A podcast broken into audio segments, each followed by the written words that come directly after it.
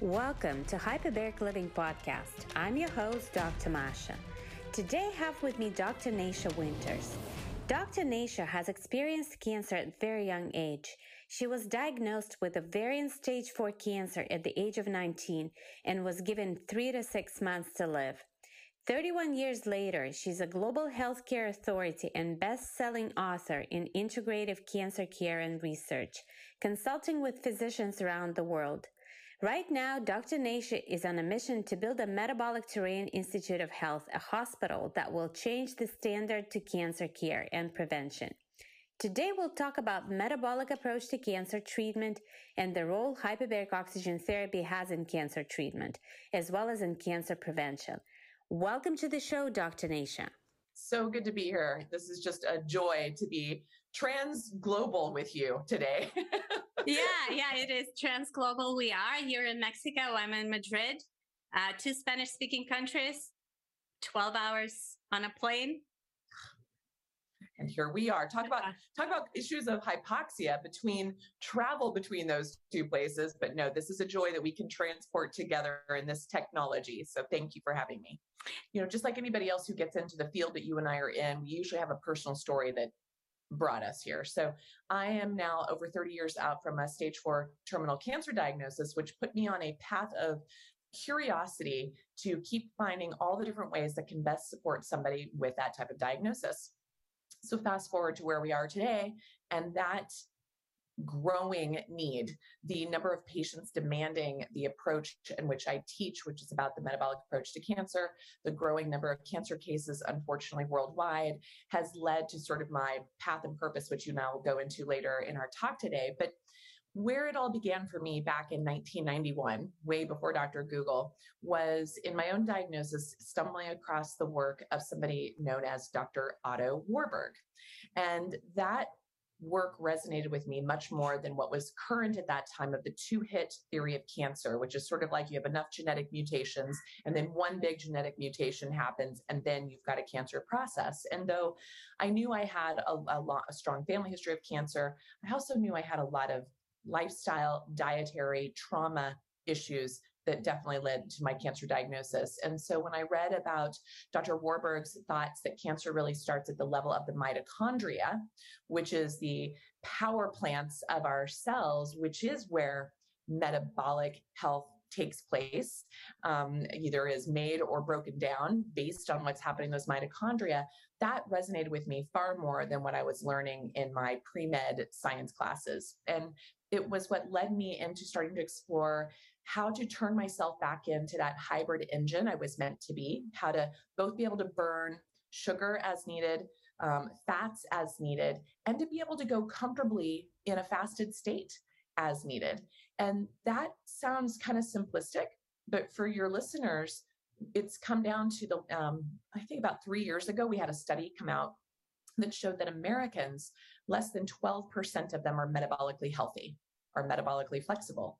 And so that really is what's kind of led to what you and I are conversing about today is we, the vast majority of us are not hybrids. We are not you know able to burn the right fuels at the right time or even avoid the fuels altogether comfortably and so that's where we begin is initiating what's known as that metabolic flexibility and starting to assess people's metabolic flexibility and that's what led you and that's how, because it's an amazing journey when you read about it it's just wow what a purpose yeah. to come to this planet I know maybe at the beginning it didn't feel like oh, that. Oh, no. no. It's, you know, in the beginning, I think you're kind of like, why me? And now it's like, why me? More of, wow, what a blessing and a gift that I was offered this opportunity to shine some light on this very topic, this very issue that plagues what will be potentially 50% of the population sometime during their lifetime on this planet today. I think by the 2030, right? Yeah. Every third or every, in some countries, depends whether it's developing countries or not, every third person or every second person is going to develop cancer at one point in their lifetimes. Yeah, it's it's daunting to see those statistics and to feel, you know, we're kind of over here celebrating these small victories of increasing someone life expectancy by two two to two and a half months. Then we're like yay that's great. And yet I, I, guarantee most people would like a lot more than two and a half months and they'd like a lot more of quality of life during those two and a half months. And so why aren't we even helping people understand how we prevent even coming to that point to begin with and world health organization to your point in 2030 the cancer statistics are expected to double worldwide. So we are not winning any wars on cancer here, despite what the evidence is trying to, you know, paint a picture around of, oh, we're finally making headway on overall survival and diagnoses, but we're not. We're diagnosing more people every year. The only difference is that we might be looking on paper like we're living longer with cancer, but we're just being diagnosed earlier um, with it. And so we're really not helping people change the game long before the cancer process takes takes root. And so that's what you know what you and I get to talk about today is like the metabolic flexibility, hypoxia, and all these conditions that we do have control over long before it's an out of control situation. And as you mentioned, um, that's for my listeners. This metabolic flexibility happens at the level of mitochondria. Could you explain to us what happens at the level of mitochondria when a person um, not mm. necessarily gets diagnosed with cancer, when they get cancer? or sure. prior to that? What is happening in mitochondria? Sure. I'm going to be very simplistic about this because the biochemistry can be pretty heady and i'm not a biochemist i'm a clinician i'm also a you know historically a patient so i like to look at things more through analogies and the way i understand and interpret them simply speaking we are we, we've got very different programming happening in our healthy cells in comparison to our cancering cells Okay, they're they're very different animals. So what is helping a healthy cell may be killing a cancer cell. What is helping a cancer cell may be problematic for the healthy cell. So you have to think of them as two distinct entities because they are different on all levels from their energy creation and production to their signaling pathways to the micro um, environment around those cells. Everything is different between a cancer cell and a healthy cell. So when I talk about this, think um, more cancer cell centric is what we're talking about right now. Because the things that help keep your healthy cells healthy are very different than what you need to do to kill your cancer cells. So that being said, in the cancer cell, what happens is it accumulates sort of this gunk. Imagine just like a residue building up in your, like the, the, the chain ring on your bicycle, right? You can still push those pedals and get down the road pretty well, but it gets more and more gummed up and more and more difficult to push those pedals. That is literally what's happening in what's known as the Krebs cycle within the mitochondria. And the mitochondria are like little um, packets of, of, of, this, what they're called organelles. They're like little organs of the cell that live within there. And within that highly specialized little organ are all of these processes around creation of ATP, our energy. We used to think that's all that mitochondria do, but they're also very much in charge of taking out the garbage. So when we get too much junk, um, you know, in the system, our healthy mitochondria are able to take out the garbage known as apoptosis, uh, programmed cell death.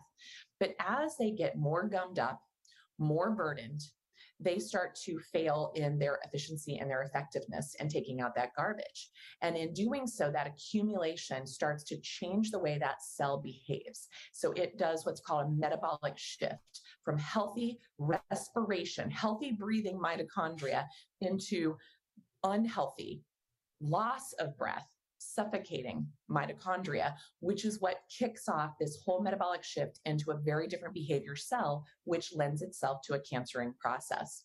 So there are a few words in there that you may will be kind of probably unpacking here, but what happens is basically from the healthy cell to the cancer cell, we lose breath we lose respiration. We get gummed up and we're unable to perform our day to day activities of the dealing with the thousands of ongoing assaults each of us get every single day, every single moment, every single one of ourselves. That's what accumulates. And so the importance of keeping that mitochondria sort of fluid and moving and non gummed up and keep it well respired, well, um, good breath into it is really key to maintain that balance to keep it from moving into that metabolic shift. So, as a naturopathic doctor, asking another naturopathic doctor, I'm going to ask you uh, prevention. Where does this junk come from? Oh, gosh. How do we accumulate it? This is such a good question. And what's so funny is, again, we think you know what we thought about for many years in in the cancer world is we consider that this was just a genetic problem right and we've learned that it's not that we throw the genetics out with the bathwater um, we know that the genetics play a role but only after that metabolic shift so think about your mitochondria as the protector of your genome right so it's like your first line of defense and it's also that first line of defense, the mitochondria, that I've created this kind of concept around what I call the terrain 10, or the terrain 10 drops in the bucket that impact the way that mitochondria is breathing and functioning. And it includes things like your epigenetics. So, what was passed down from previous generations that you have the ability to change the expression of in your lifetime? Number two, what is the fuel source you're giving your body? Are you feeding it real food, quality food, nutrient dense food, seasonal, organic, local food? Or are you feeding it packaged, processed, highly chemicalized, highly contaminated foods that our bodies literally have not genetically um, adapted to. Like they don't know what this is. It's relatively new in our food system over the past 150 years.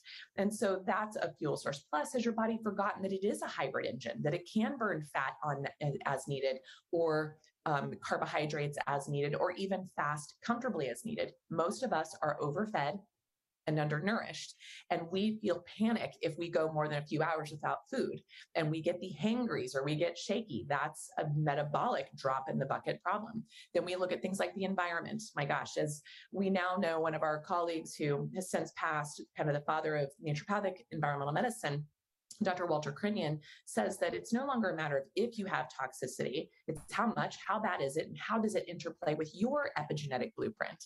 So we know that drop in the bucket. The microbiome, gosh, we've been ignoring this for so long, and naturopaths and Chinese medicine practitioners and Ayurvedic doctors for millennia have talked about the importance of the gut and the gut microbiome, and yet it's been really ignored until we were able to basically do some scientific studies around it and create some pharmaceuticals around it to finally bring the conversation into, into light.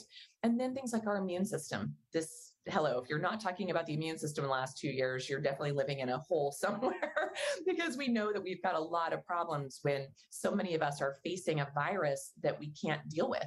Um, that's a sign of how metabolically and terrain centrically broken we are when we can't deal with these things that do come around from time to time. And then inflammation, poor oxygen, so hypoxia, um, poor circu- um, circulation, uh, blood pressure issues are definitely a part of that drop in the bucket.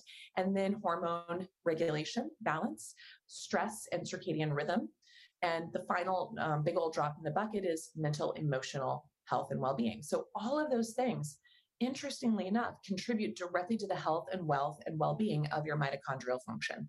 And any one of those drops being out of range is an obstacle to that mitochondria functioning as perfectly as it should. So um, we get, um, for example, we um, we got to the stage when mitochondria is malfunctioning, mm, and the yeah. cell has turned into cancerous cell. Where do we start? Do we look back at all the things that are influencing the health of mitochondria and starting to change them right there, all the factors? I love that question because that's a very simple way that most people can kind of do their own audit. We actually have a questionnaire in the front of the Metabolic Approach to Cancer book It's a questionnaire that asks 10 questions about each of those 10 drops. And then you can take that quiz yourself and realize what are your priorities? Maybe what were the things that did contribute to landing in this moment or helping prevent you from landing in that metabolic shift moment in the not so distant future. So, looking at that, what I encourage people to do is maybe look at the top one, two, or three of those priorities, of those drops in the bucket we just described, and start there. So, for instance, if it is about food, if it is that you've been living on a standard American diet or a very highly processed or, or very high carbohydrate diet, even a healthy. So this can be a trigger for some people but even high you know thought thoughtfully healthy vegan or vegetarian diets. They are much better than a standard american diet don't get me wrong but they do tend to be very very carbohydrate laden. So they're still keeping us in that sort of metabolic mayhem that makes our cells more gunky and more um, difficult to uh, achieve you know vitality in. So that's one place you could start and like starting to actually do an audit on what you're eating, diet diaries, maybe get some basic blood tests and look at your insulin levels. Um, maybe take a look at your macronutrients. There's a bunch of free apps out there to look at your macronutrients and realize that you really probably should be lowering your carbohydrate um, and, and, and normalizing your protein or your fat intake depending on your needs at any given moment. But all of us could probably use a little bit improvement in our carbohydrate intake um, of lowering that quite a bit. Just from we've all got sweet tooths today, right? It's just kind of what we've evolved to as well. So that's an example where people could start to look at and start to make changes. One of the most significant and free changes you can start to make to the entire bucket and even though it's metabolically based, is start to incorporate things like intermittent fasting. And so little pauses of eating, you know, maybe you, you eat only within a, an eight to a, a 12 hour eating window every day versus kind of grazing 24 seven and having a snack right before you hop in bed you know that's what's really interesting is people are just so terrified of eating. They're like i can't sleep unless i have a snack or i wake up in the middle of the night and i can't fall back to sleep unless i have a snack or i have to have a snack right when i get up in the morning. That is a sign of metabolic instability and inflexibility. And so your goal is to be able to easily comfortably go 13 hours from dinner to breakfast with nothing but water. And if you can't do that you've got some work to do to start right? And then over time, work it up to maybe being able to do 16 hours twice a week um, without food, and then maybe once a month, 24 hours. And if you are someone with dealing cancer, dealing with cancer um, using a longer strategy such as three to five days per dr Valter Longo and a lot of the longevity researchers and cancer researchers can be used around your time of chemo but also he recommends using it at the end of treatment for six months a three to five day water fast every day for six months to clean up from the treatments. And then folks out there in the cancer research world, mitochondrial research world, they recommend even a, you know, anywhere from a five to 10 day water fast once to twice a year, just as your cancer prevention or cancer recurrence prevention. So those are some strategies that that hits, though it most likely hits the bucket of um, your metabolic, three days of a water fast also completely upregulates your immune system. It also changes a lot of epigenetic expression. It also massively lowers inflammation. It also releases all of these amazing endorphins and puts you into kind of a meditative, calm state. So it's impacting the stress response as well as the mental emotional response. It resets a lot of our hormonal signals. So as you can see, fasting pulls a lot of the levers of almost every single one of those drops in the bucket, including changing your microbiome over a matter of a couple of days um, going without food. Uh, I love this conversation because I love it because I, I do believe that diet is the single most important thing. This is where every treatment should start. Uh, and I just want to give people a little bit of encouragement. We tend to switch from being metabolically inflexible to being metabolically flexible quite fast. Yes. It's not like you need to do it for a year or even six months. That happens really fast if you follow if you follow the rules. Yes, exactly. I love, and it's so talk about uh, one thing I love about it is it's so empowering. It shows people what they are uh, are capable of, and it it puts us back in charge because we were never meant to graze twenty four seven. We were never supposed to have access to all of the foods all from all over the world every day of the year. I should not be eating papayas in Colorado in December, right? you know, like these are the types of things that we have changed in a very short period of time and we appreciate those and we celebrate those, but our chemistry and our genetics don't know how to to deal with that input. And so to your point is we we we can change it very quickly um, especially if you're nervous about it. There are a lot of people out there who support this process. Like there's lots of one of our colleagues dr mindy Pelz, she runs a, a resetters group which basically helps guide like hundreds of thousands of people through how to start to increase your um, intermittent fasting process. And she takes people through this process and they all kind of do fast together from all over the world. So knowing that there's support out there and support groups out there, um, and people like Dr. Misha and myself, we are really comfortable guiding people through these types of discussions and helping helping them start with the baby steps and incrementally work up to something every single step is impactful. You don't have to do a five day to get all the benefit. A 13 hour is pretty remarkable. Yeah. Yeah, that's really powerful. I um I started my naturopathic journey 20 uh, something years ago. I was actually diagnosed with 10 different chronic diseases when I was 25. And the first thing, and I was really lucky to get a practitioner who understood, and we started with changing the way I ate.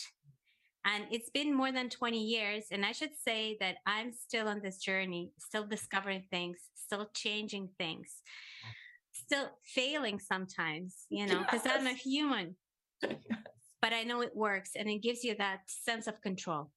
Hmm. I, because we can control what we eat. So we have some control over how we feel and what our health is going to be, not only today, but tomorrow and 10 years from now, hopefully, and 30 years from now. Powerful.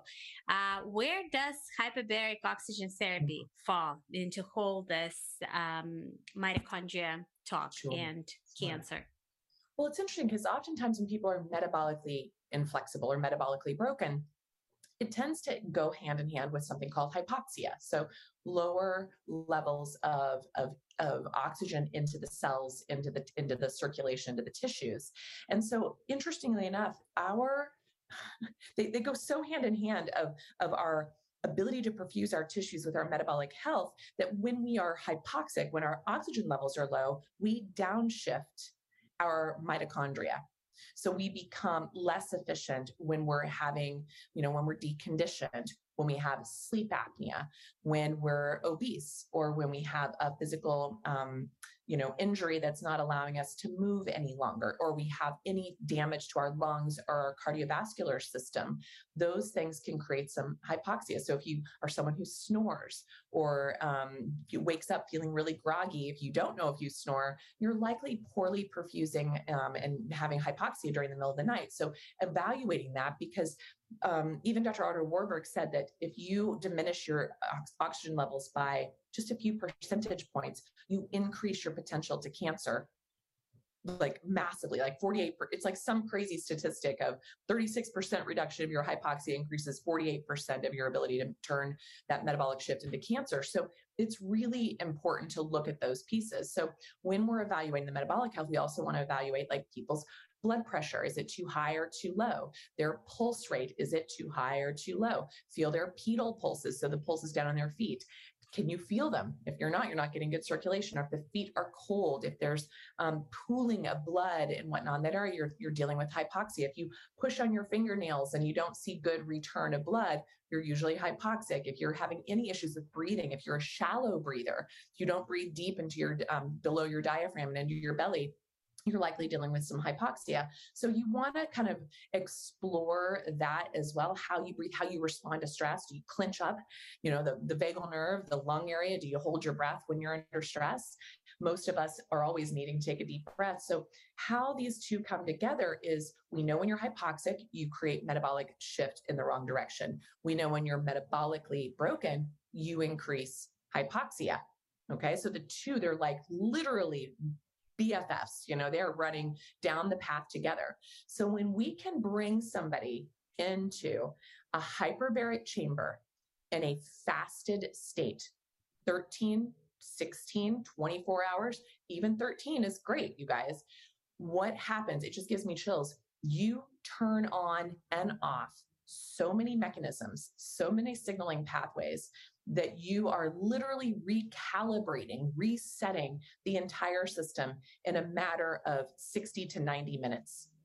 Incredible to me the impact of this. And people like Dr. Dom D'Agostino and Dr. Angela Poff and a lot of the researchers out there in the field of metabolic medicine and brain tumor pathology, they there is like literally not a better cancer treatment for brain tumors than a combination of being in a state of therapeutic ketosis or in a deeply fasted state, which will kick up ketones with combination of hyperbaric oxygen. It is incredible what it's doing to literally all 10 and now the other four emerging hallmarks of cancer. And so it is one of the most potent tools. So thinking about that, if you're someone who's new to the journey, trying to create metabolic flexibility, hyperbaric oxygen can help push you up over that hurdle. And if you're someone who's using hyperbaric oxygen, say for radiation burn treatment or a recovery of a wound or a recovery of a TBI, what is ironic is most of those conditions also have metabolic drivers. And so getting in that hyperbaric oxygen chamber may also inspire, um, I use that word very specifically, you to make some of the other changes necessary. So that might prompt you to make some changes in your diet, make some changes in your eating and lifestyle habits. They come together like PB and J right? It's just a really beautiful merging of those two that impact almost every single one of our signaling pathways and can mutually support one another exponentially. Does pressure matter? Does it matter if you go to 1.3 or 2 or 2.4? What's your experience? Such a great question. So, my experience has been that any amount is helpful, pressure or no pressure when you're wanting to use it as a pro oxidative cancer killing therapy, pressure does weigh in at that time. Okay. So if you're trying to use it to help treat uh, brain cancer, you need to be in a pressurized, you know, higher, higher um, oxygen environment to get that benefit. But if you're wanting it for maintenance of the condition, of overall support, of enhancing other therapeutic interventions, including diet, the deep no pressure um, is still as beneficial and a lower uh, you know amount is is just as beneficial. So i want folks to know that it's like you don't have to do it perfectly to get benefit. Just like we talked about starting somewhere with fasting 13 hours is a great start. But if you are looking at leaning on to it as a true hardcore toxic therapy to your cancer please go down to that more aggressive approach. But if you're looking at enhancement of all of your other therapies, supporting you and pushing you over the hurdle of those therapies, boy, boy how to use whatever you can get your hands on. Yeah. And do, do you recommend supplemental oxygen to go with it?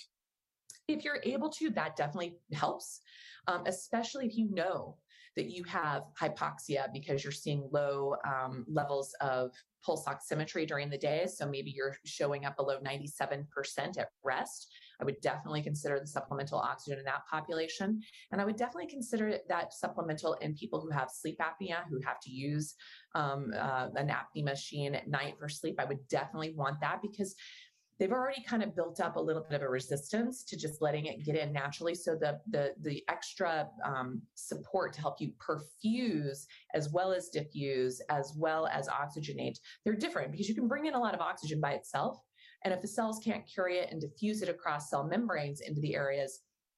You know, it's probably helping a little bit, kind of scouring the system, scouring the blood, but you need it to cross some of those some of those um, cell walls and to get into its rightful places to do more and that often requires extra, um, you know, oxygen within the chamber as well as pressure. The pressure is what helps drive it across those gradients. And so, you know, that's why you'll see people using things like ozone therapy and hyperbaric therapy in treatments of infections, because that's helping kind of scrub up the, the, the, serum, scrub up what's in the typical uh, blood flow. But if you want to go deeper within changing, say, the mitochondrial Krebs cycle pathway, a little bit of pressure is going to be much more helpful. A lot of pressure, depending on your therapeutic um, sort of goals is going to be you know the most helpful. And so that's the place is there sort of gradients of how aggressive you need to be depending on the condition and the goal of the therapy but anywhere along the way you're going to bring benefit to the whole. And what about the frequency uh, of the treatments? Yeah this is a great one this also gets into that N of one. If I have a patient who's also taking on other oxidative therapies, perhaps they're in radiation or chemotherapy um, for an aggressive cancer process, there's already a lot of reactive oxygen species. There's already a lot of oxidative stress and inflammation, and the body can already be in a little bit of an overwhelmed state. So it's ironic because that seems to be the time when you want to use the most of the of the um, hyperbaric but i tend to stagger it a bit more maybe one or two times a week so i don't overwhelm the body with tumor lysis or cytokine release syndrome.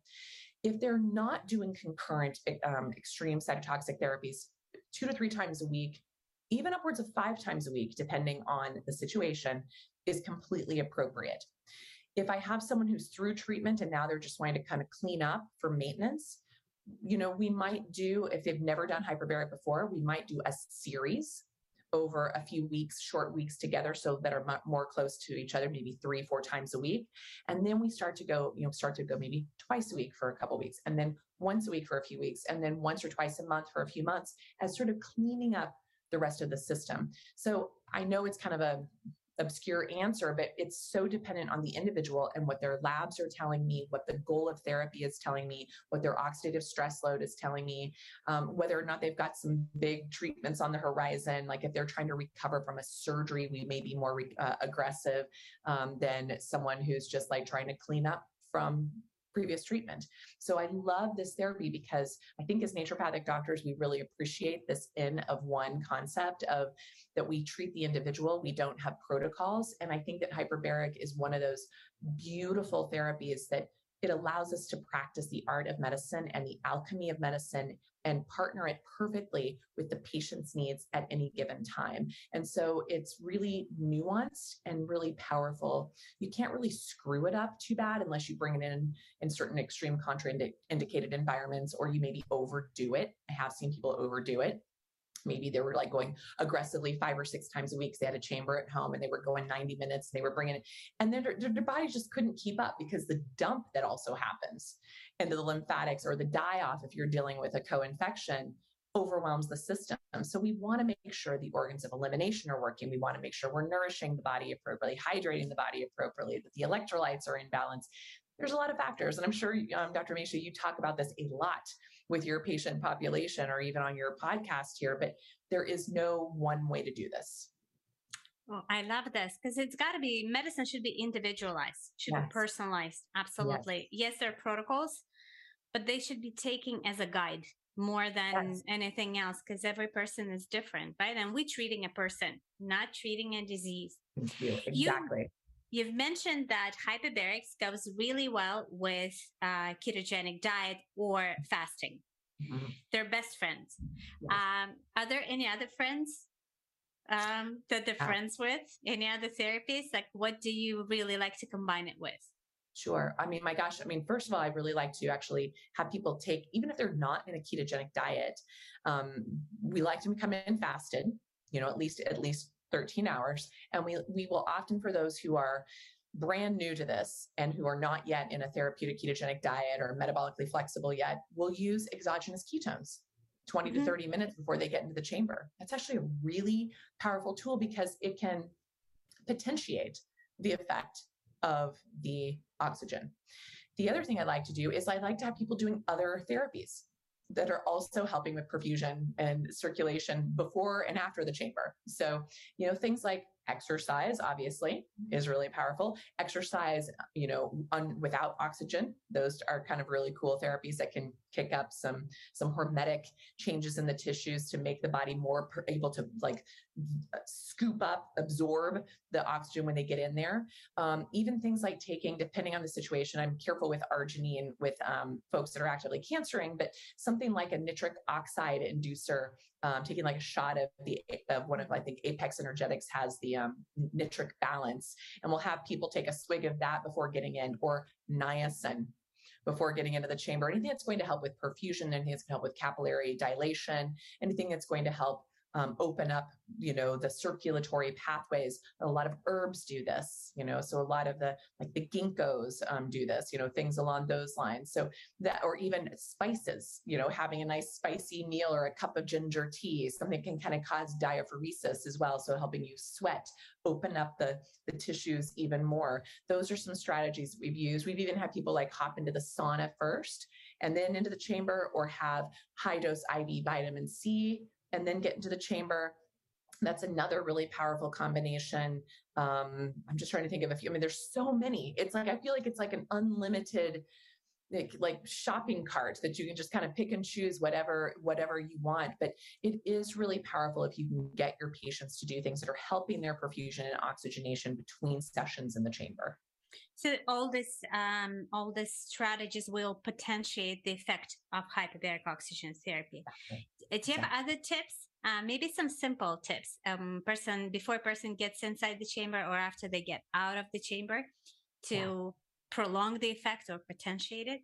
Sure. So I've had, uh, you know, so again, I've, I've, played with this with a lot of patients um, for a variety of reasons. I think the exogenous uh, um, ketones are very, very helpful. Even if someone's in ketosis, it gives an extra bump and it puts a little bit of extra pressure internally on the system that I think that's a powerful tool to use. So um, that would be one I would recommend if I have someone who I've worked with for a while and they're familiar with what it feels like to have niacin in their body, um, which can feel like a pretty interesting prickly uh, sensation if you're not used to it and can be frightening to people, but that prickliness is just a, a capillary um, vasodilation process. So um, as, as awkward as it is, it's a really powerful tool to, to pop, you know, depending on how much niacin they've taken historically, you know, usually a couple hundred milligrams will will do it to get in there and really open up the, the dilation process.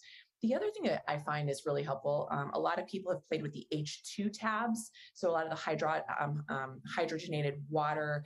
Uh, so I think Quicksilver um, Scientific makes them. There's a few companies out there, and you put these into a little glass container. You know, just drop it. You don't want it in metal or plastic or anything like that, but you drop one of those in, and it really increases the hydrogen in your system as well, which seems to be another powerful tool. And I have patients take one tab before they get into the chamber, and typically they're doing a 90 minute, you know, 60 to 90 minute dive, and then four hours after the chamber, another.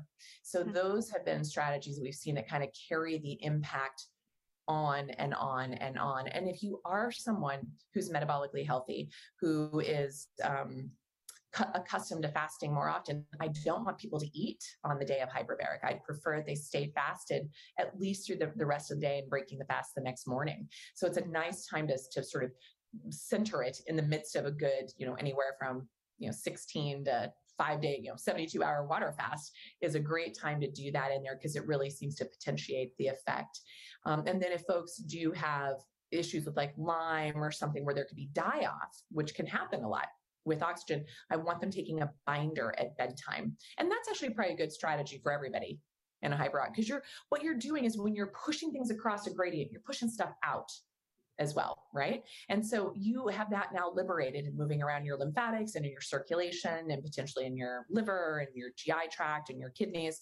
And so taking a binder that contains things like humic acid, fumic acid, or fulvic acid, um, charcoal, bentonite, those things that can bind it as long as you're taking it away from uh, supplements or medications can be another strategy that helps kind of help take out the garbage. So when we talked earlier about the health of the mitochondria, that's what we're ultimately doing with the hyperbaric oxygens. We're kind of giving it a push. It's like we're bringing in like a cleanup team with the hyperbaric. And so some of these other tools are helping the organs of elimination work a little better and helping the body take out whatever garbage is liberated from that combination. Thank you. You know, I have a name for this. We should call this precision hyperbarics because it's yes. done with precision.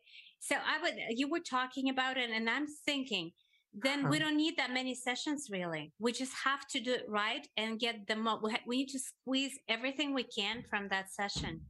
Love it. I love and teach them how to keep kicking the can down the road when they're out of that um, chamber as well. That's the key. It's so beautiful. It's it's giving you the running start. And so I like that you're the way you're thinking about that because that does that would seem to me a strategy that could lower the need for the amount you're doing in a short given period of time or for the duration you're doing it in. I so, absolutely yeah. agree. It's like going to the gym and not knowing what you do there and just maybe do a little bit of this and a little bit of that, but at the end you don't get much benefit. Or going for 40 minutes or 30 minutes, but you know what you're doing every single second. Yeah. Yeah. And you go, and yeah. then you don't have to go every day, really. Exactly. You're been, you are absolutely going in with intention and fortification to help the utilize that tool to its absolute highest benefit. Yeah, absolutely. Very cool. Can people who uh, don't have cancer or they were not diagnosed with cancer, as far as they know, they don't have cancer, can they use same strategies? Absolutely. Absolutely. In fact, I was just at a, so here's the funny thing. You know, I've been on this cancer journey for myself for over 30 years. I've literally helped at this point over 10,000 patients on this journey. Up until April of 2022, I had never taken a dive. Never. And there's a million different reasons for that. Not, not I just i it just it just was. It just worked out to why that was. And i had an opportunity and i'm not currently knock on wood or to my awareness cancering but i was dealing with i was i was in an environment because we haven't traveled for two years for work. It was one of my first big events out and about. So the energy of being around so many people although it was divine my body was like what is this? There's a lot of people in my field. Um, the travel to get to this conference being in a in a conference site that had mold and new um, like carpets and stuff, I was feeling really ugh, and the terrible lighting and the terrible water quality. I mean, talk about every assault on my mitochondria got hit all at once. And I was feeling really crummy and I had to be on for another few days. And so I was already in a fasted state. I, I fast when I travel. So I was already two days into a fasted state. I had my H2 tabs and I popped one of those and I went and I got into a chamber for 90 minutes. First of all, I will tell you, I felt like I was having kind of an out of body, um, like psychedelic experience. I went, I went into such a, a floaty, powerful place, and I could literally envision every one of my cells that were like sad and kind of crumpled just go whoop, like I just like a big sunflower open up in every one of my cells. It was just incredible. And I could feel my body be able to tolerate what it was being exposed to in a very different way. And so I maintained about four hours later, I took another H2 tab and I just hydrated, hydrated. I kicked up, I went and got some um, electrolytes and I was able to not go. Normally, in a situation like that, I would just continue to crash, crash, crash until I got home and did my stuff at home. But I was able to right the curve of this in the midst of a deep dive into going downhill really fast and maintain it. And I ate like that night. I didn't eat that night. I didn't eat till the next day. I kept it super clean, super low carb. I didn't bring on alcohol. I didn't come in and like add more burden to the system. I flew through that experience and I'm thinking, how have I not just been doing this for my own tune ups and my own maintenance? So I would definitely recommend it for folks who have to travel a lot or know that they're very vulnerable, you know, sensitive to environmental toxins or um, even energetic um, toxin environments. It was quite profound for me to have that N of one experience because um, I'm always accustomed to having it used for like you know, repair from surgery or wound care or coming over, overcoming radiation, you know, fibrosis. And I mean, I'm usually using it very medically. And it was, you know, and I know tons of people like all of you, I'm probably saying duh, everyone's probably going duh, Nasha, but it was so much fun for me to use it more. I don't want to use the word recreationally because I definitely needed it as a medical eh, piece here, but I could imagine it being used more as a tool of prevention and support a lot more often than I was currently considering it. For wellness, really. Yes, absolutely. Yeah, it, yeah, it, uh, using it for wellness is just amazing because all of a sudden you feel, oh, I can really take my wellness or well-being to the next yeah. level yeah yeah resilience I, I think the key for me is i felt the resilience come on i also think it helped um, my flexibility, my metabolic flexibility, the whole bit. I think that that that was just laying in there having those ahas because that's your like, what was your aha? It was like, I know this does this intellectually, but I felt it physiologically, and that was super cool. Yay! Yay! It's April. That's like yeah two months. Couple ago. months back. Yeah. Hilarious. I was this mm-hmm. many days old when I learned that mm. it was a very powerful tool for me. It's never too late, really. Yeah. And that's, I think, that's one of the things. In fact, one of our, because we were there with a group of the folks that were running our uh, med, our institution, the Metabolic Terrain Institute of Health. We were all there at this conference together, and a few of my colleagues, uh, as part of that project, also got into the chamber for their first time. And one of them ended up buying one to take it home. And one of them her husband, her partner, was a firefighter, firefighter, and has had lots of health issues, lots and lots, and very much a canary in the coal mine for all exposures. And I'm certain this is going to help him overcome some of the massive toxicity that that population is just. You know, he's, he's he had to leave the fort, you know, the the fire department on disability because of the impact on his health, and so I'm certain this is going to help him start to take out that garbage and get his mitochondrial pathways working much more effectively and efficiently. And he already does the diet perfectly. But it's like there's something missing. He can't quite come up over the hurdle. And I suspect that this is going to be the trick there. Thank you for this conversation. Uh, I absolutely, yeah, I absolutely loved it. Uh, I enjoyed it so much because we we always, you know, this is the question that comes up all the time. How often should I use hyperbaric chamber? How many minutes should I stay in? Should I go with oxygen? But it's not really about that. It's it, it it's how you use it and exactly. using it with precision. Yes. It, yeah. That's yeah. that's the way. That's the way. Whether you're battling a disease or just using it for wellness. Yeah. Yeah, exactly. Uh, prevention. I mean, we have tell we say this all the time that the only cure for cancer is prevention. Prevention. That's the only cure.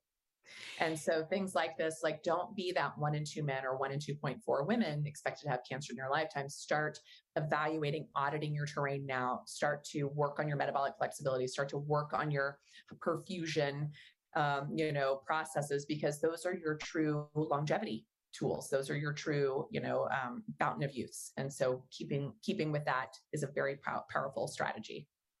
You've mentioned some really good resources. You mentioned mm-hmm. your book. You mentioned the Institute of Metabolic Health, um, your website, where uh, where people can find you.